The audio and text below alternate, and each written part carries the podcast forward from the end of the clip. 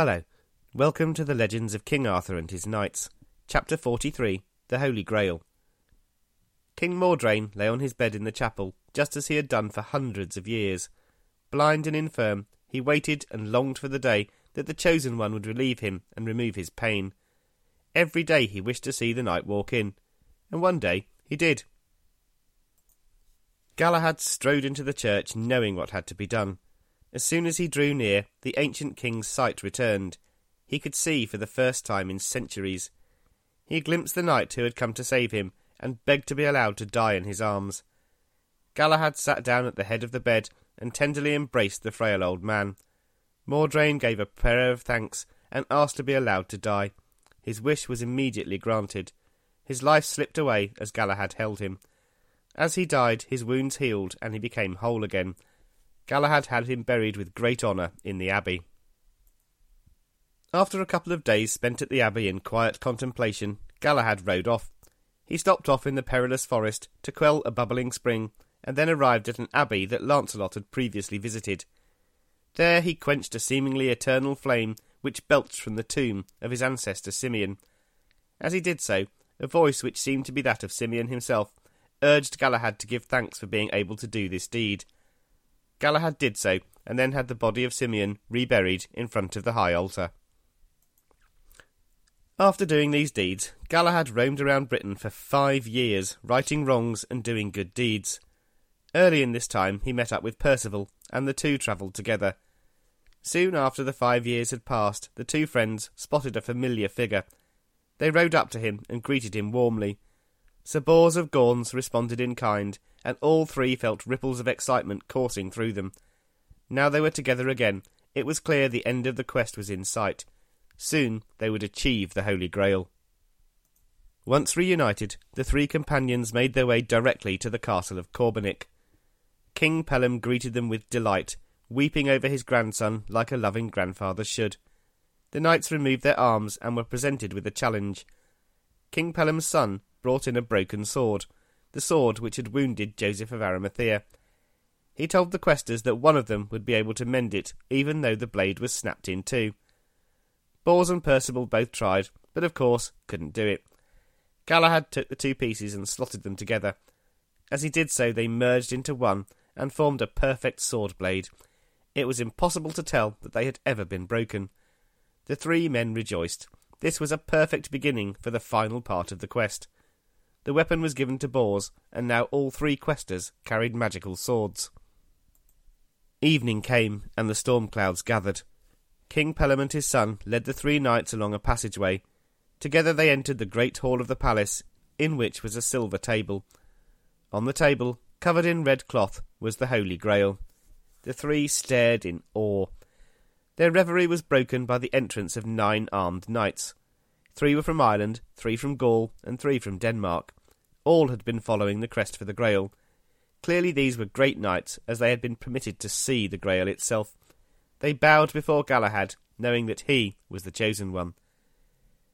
As they were seating themselves ready for the dinner of food from the Grail, a voice rang out. Let him who has not been a companion of the quest for the Holy Grail leave this place now. Pellam and his son got up and prepared to leave. Poor Sir Bors, who could have been forgiven for some frustration at the delay. After all, he'd eaten nothing but bread and water for a good six years or more, and must have been keen to try something else. Bors was wise and serene, though, so if he felt it, he didn't show it. Sir Bors didn't have to wait long. As soon as the king and his son left the room, a man descended from heaven dressed as a bishop. The knights watched in amazement. Their amazement turned to awe when they read the inscription on the man's brow. It told them that he was Josephus, the first Christian bishop who had been raised to this rank by the Lord himself in the holy city of Sarras. Don't be amazed. I am here as a companion of the Grail. I will carry out the same duties from heaven as I did here on earth. As soon as he had finished, there came the sound of a door. From a chamber at the back of the hall came four angels. Two carried candles, the third a cloth of red samite, and the fourth a spear, which was dripping with blood. They moved towards the table, where the candles were set down and the cloth laid by the holy vessel. The fourth angel lifted the spear above the grail and dripped blood from the spear into it. When the grail was full, Josephus lifted the spear a little higher and covered the vessel with the red cloth. Josephus took some holy bread, representing the body of Jesus, from the grail and raised it. As he did so, a childlike figure rose from it, shining like the sun. The figure entered the bread, and the combination took on the form of a man. Josephus placed the man bread back into the grail. He then approached Galahad and kissed him, telling him to do the same to his brother knights. Then he spoke. Servants of Jesus Christ who have suffered and struggled for a glimpse of the mysteries of the Holy Grail, seated at this table, you will receive the most glorious and sumptuous food you have ever tasted from your Saviour's hand. You have laboured manfully, and today you will have your reward. Then Josephus vanished. As he did so, the figure of a man emerged from the grail. He was bleeding from his hands and feet, and from a wound in his side. He spoke to the knights. Most spiritual knights who have sought me so long, I will hide myself from you no longer. Now you will see some of the secrets and mysteries. You will eat here at my table, the first to do so since the days of Joseph of Arimathea. Only you have been face to face with the holy vessel. Now eat the precious food you have craved for so long. He walked over to Galahad, who knelt before him. The chosen one received the food, the body of his master, with joy in his heart. The other eleven followed suit. The offering was the most delicious, sweet, honeyed food they had ever tasted. All were filled with gratitude and total happiness, especially, one assumes, poor old Bors. The vision of Jesus turned to Galahad and spoke. Son, the purest of all, do you know what it is that I am holding? Clearly he was holding the Holy Grail, but Galahad realized he didn't really know what it actually was. He shook his head slowly. No, he said. Please tell me. This is the dish from which I ate lamb on the night before I was put on the cross. Now you have seen the object you desired to see, but you will see it more plainly soon. You must leave this place and take the vessel to where it should be, the city of Sarras. The kingdom of Britain no longer deserves to have the Grail within its borders.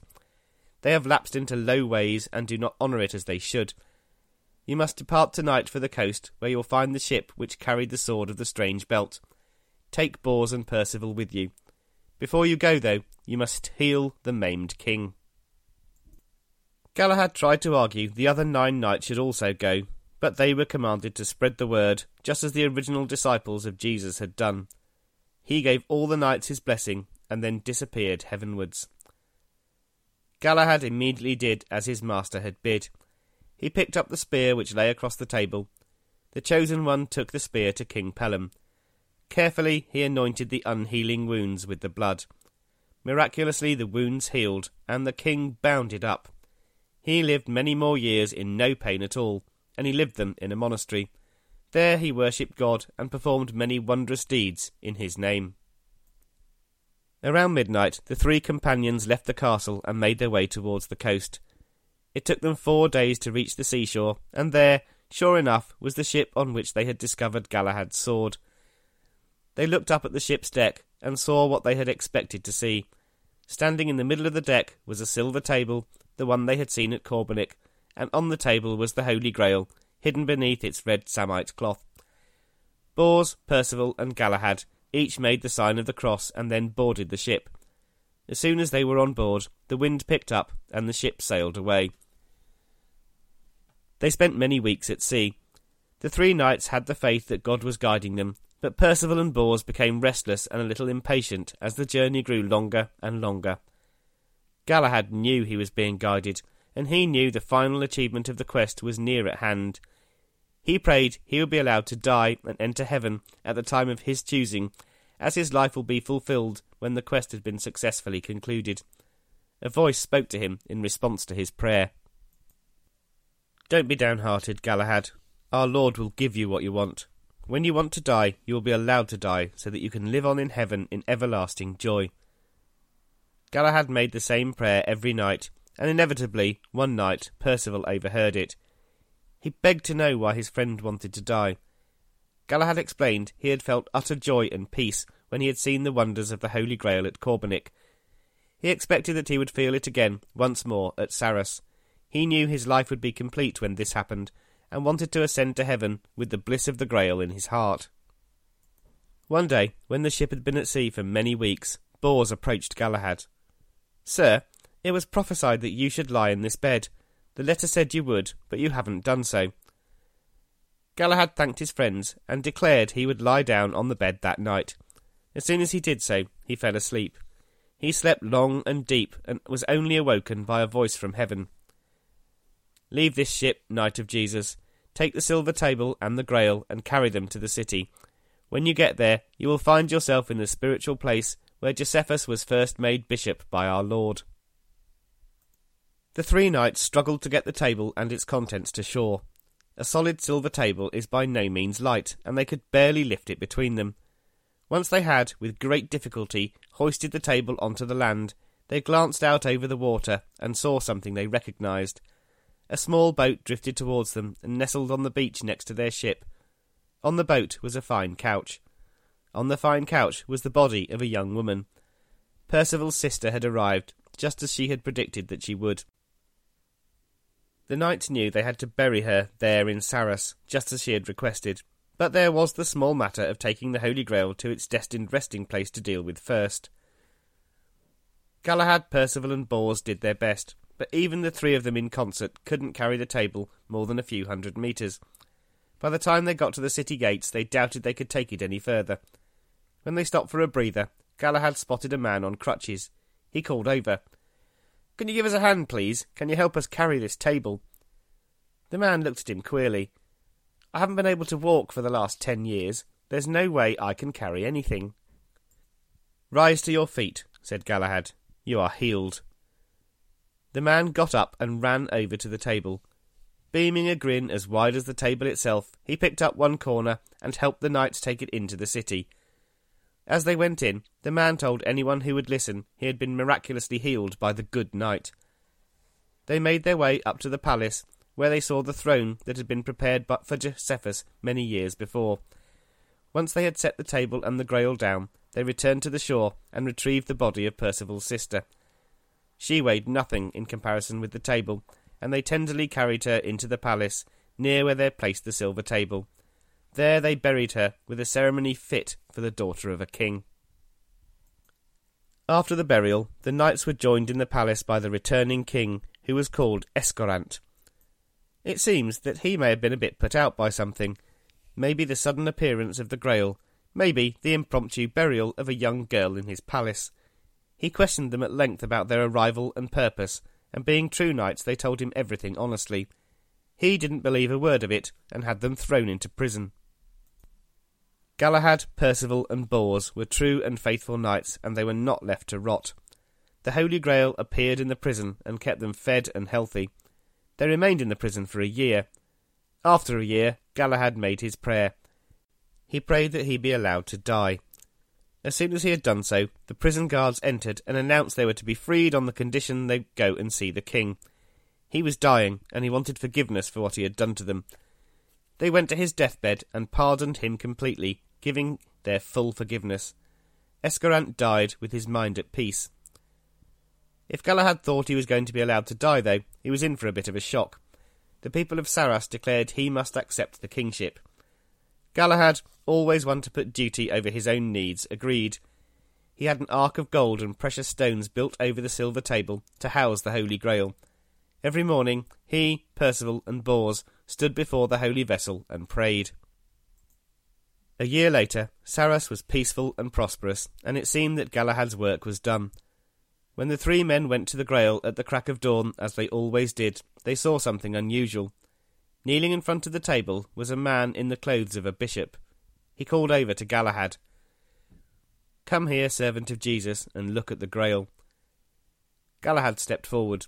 He looked deeply at the Grail and experienced the same feeling as he had at Corbenic, except maybe more powerfully. He spoke his final prayer. Lord, you have granted my wish. I've seen what I can't describe or really understand. Now that you've fulfilled my life, let me have what I have wanted. Let me pass from earthly life and enter the eternal life. The bishop handed Galahad the holy bread and spoke. Do you know who I am? No, I don't. I am Josephus, son of Joseph of Arimathea. I have been sent to be your companion. You and I are very similar. We have both been allowed sight of the mysteries of the Holy Grail. It's fitting that I should keep you company. Galahad strode over to Percival and kissed him. Then he turned to Bors. When you see my father, Sir Launcelot, greet him from me. Galahad returned to the table and knelt before it. Then he fell forward until he was on his hands and knees. He remained in this position for a moment or two before falling face downward onto the stone floor. As he did so, his soul left his body, and he ascended to heaven with Josephus as his companion. Galahad, the chosen one, was dead. As soon as Galahad's life on earth ended, a hand came down from heaven. It plucked the Holy Grail from the table, and then took the lance. Both objects left the earth and entered heaven. From that day on, no man would ever see the Holy Grail again. The people of the country mourned their dead king. Bors and Percival plunged the depths of grief. He was buried in the palace, in the spiritual place, next to Percival's sister. As soon as this was done, Sir Percival of Wales became Percival the monk. He retreated to a hermitage and spent his days in holy contemplation. Bors went with him, but he didn't renounce his knightly vows, and he didn't become a monk. Percival prayed and contemplated for a year and three days, until, on that day, he died very peacefully. Bors took his body back to the palace and laid him to rest next to his sister and Galahad. Sir Bors knew he had done everything he was supposed to do. He left the city and went back to the shore and boarded a ship. The wind was with him, and it was only a short journey back to Britain. He disembarked and then acquired a horse. A few days later, he arrived back in Camelot. King Arthur's court had never experienced a party like the one given for the return of Sir Bors of Gaunes. He had been away for so long they all thought he was dead. He told the full story of his quest and of the adventures of the three companions. He told Lancelot of Galahad's last words and soothed his cousin's grief. Although Lancelot had known he would never see his son again, he was devastated by the news of his death. The Grail quest was over. Just as Sir Gawaine's dream had foretold, many of the knights of the Round Table had not made it home. Galahad and Percival had died peacefully with their lives fulfilled. Tristram, Dinadan, Uwaine, Bagdemagus, and many others had not been so lucky. King Arthur looked around at the depleted fellowship that sat at the Round Table, celebrating Bors' return. There were still many great knights, plenty to keep the kingdom safe. He fervently hoped there would be no more trouble around the corner. He was to be very, very disappointed. Next time, Lancelot will forget all about the vows he made during the quest for the Grail and pick up again with Guinevere. The seeds for the destruction of Camelot will be sown. Until then, have a great couple of weeks, and I'll speak to you next time.